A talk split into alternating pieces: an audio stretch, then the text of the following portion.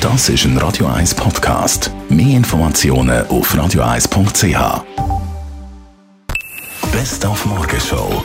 Heute Morgen haben wir uns im Rahmen vom ZKB Zürich Lauf über Radioduell ein bisschen hypnotisieren lassen. Äh, Humbug sagen viele. Das gehört der Hans-Rudi Wipf ab und zu noch.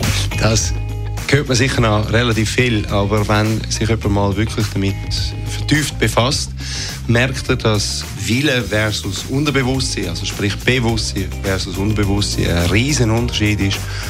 Und wir werden zu 90, 95 Prozent gesteuert vom Unterbewusstsein und nicht vom Bewusstsein. Und jeder Wille wird irgendwann schwach. Seit heute wissen wir, wie die neue Banknote, 200 Noten, Schweizer Frankennote aussieht. Wir haben heute Morgen Abschied genommen von der alten 200 Note. Brauchen Sie 200er Noten überhaupt?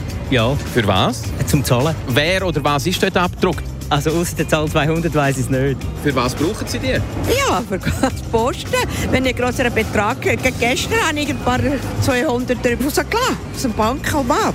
Ja, dann wissen Sie sicher, wer oder was drauf abgebildet ist. Ah, nein. Braucht es die überhaupt noch? Die finde ich gut, ja.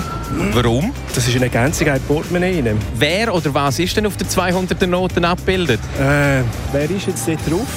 Es ist ein Kopf drauf, kann ich nicht sagen. Bräuchte es 200er Noten überhaupt? Ich würde sagen, nein. Viel größere Zahlungen macht man eh per E-Banking. Also ich würde auch kein Geld mit mir herumtragen. Also 200er Noten meine ich. Was oder wer ist auf der 200er Note drauf? Keine Ahnung.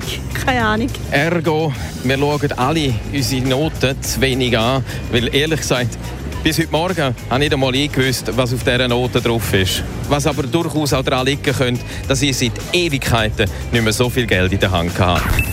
Die Morgenshow auf Radio 1. Jeden Tag von 5 bis 10.